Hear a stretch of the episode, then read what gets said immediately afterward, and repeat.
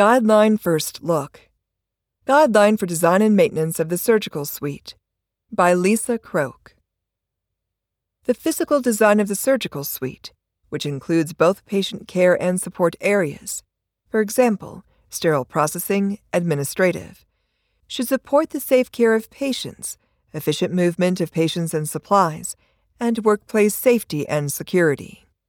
The updated AORN, Guideline for Design and Maintenance of the Surgical Suite, includes recommendations for designing and maintaining the surgical suite, including ones pertaining to functionality, energy and cost efficiency, workflows, emergencies, security, considerations regarding new construction and renovations, interruptions to utilities, maintenance of structural surfaces, and heating, ventilation, and air conditioning HVAC systems.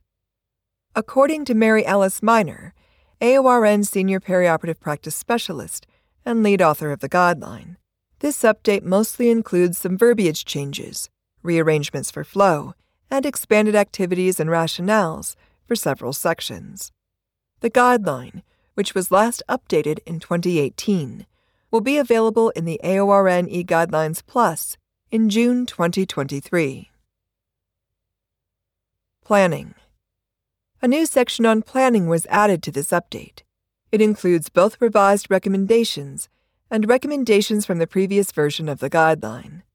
Assessing up to date evidence can support a smoother new construction or renovation project that aligns with regulatory requirements. As such, evidence based design concepts should be reviewed when designing new construction or renovation projects for perioperative care areas. For example, preoperative, hybrid ORs, postoperative support. A perioperative nurse should participate in the creation of documents associated with the design project, including the functional program that informs stakeholders, for example, construction personnel and communicate specifics related to the functional and operational requirements of a new, major, or minor renovation project. The updated guideline now includes more information related to what should be included in the functional program. For example, security requirements, anticipated volume of procedures, and highlights that when a perioperative nurse contributes to the creation of a functional program, they should include considerations for current and future perioperative needs, including patient population, infection prevention, features to improve productivity, disciplines served, possible expansions, and anticipated technology needs. Additional information was added to the recommendation that the interdisciplinary team should create and maintain a safety risk assessment, SRA, for construction projects that begins early in planning and continues throughout the project. Miner indicated that the SRA is a collection of elevated risks that are identified from several different assessments. For example, patient handling and mobility, fall prevention, medication safety, security risk, and potential solutions, all of which are compiled in a living document that should be updated as the design project progresses. Quote, a major part of the SRA is the infection control risk assessment. End quote, she said. Quote, this assessment is conducted to provide strategies for preventing the risk for patient infections when the construction project is close to patient care areas that are still in operation. End quote. Designing the Surgical Suite. A new section on designing the surgical suite was added to this update it includes both revised recommendations and recommendations from the previous version of the guideline. One revised recommendation is that space for documentation should be included in any area where patient care occurs.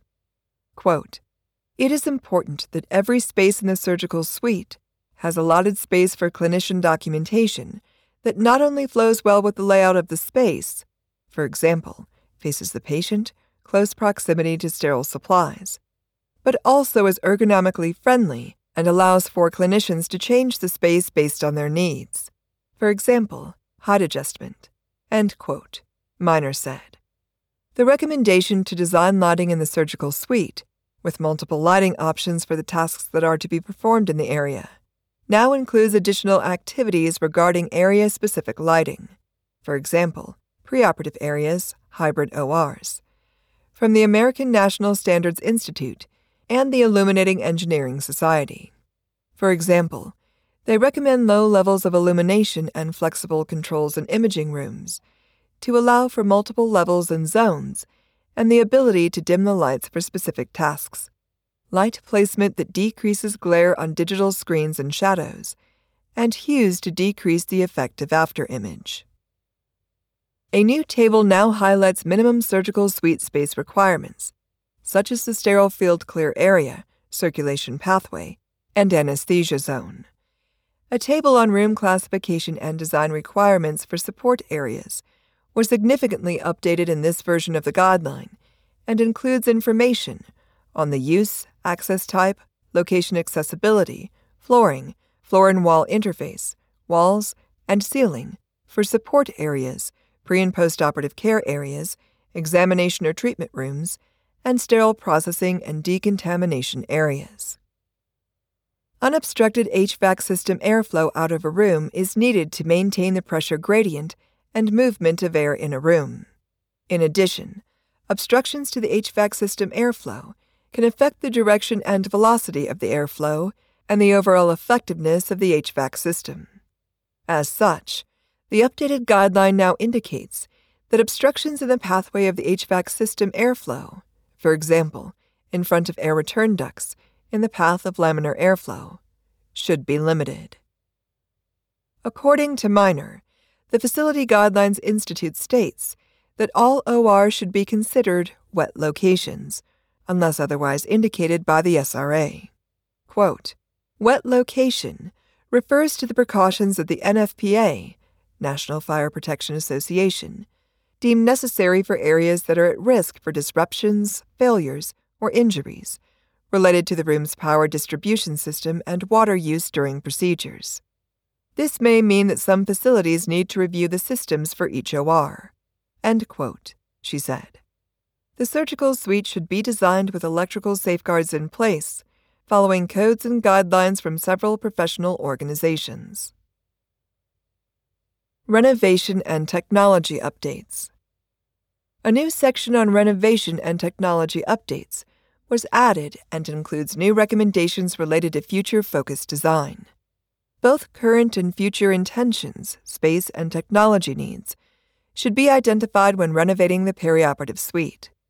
By taking into consideration how fast healthcare changes and the possible needs of the perioperative suite in the future, renovation projects can be more efficient. Quote, in the perioperative space, technology is changing the ways we perform surgeries every day. There are more pieces of equipment, instruments, and sometimes people needed for several procedures a day.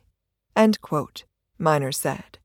Quote, it behooves us to account for these changes and make the necessary adjustments in the new construction or renovation stages so that patients have the space they need to heal and clinicians and non clinicians have the space they need to perform their jobs in an ergonomically friendly environment.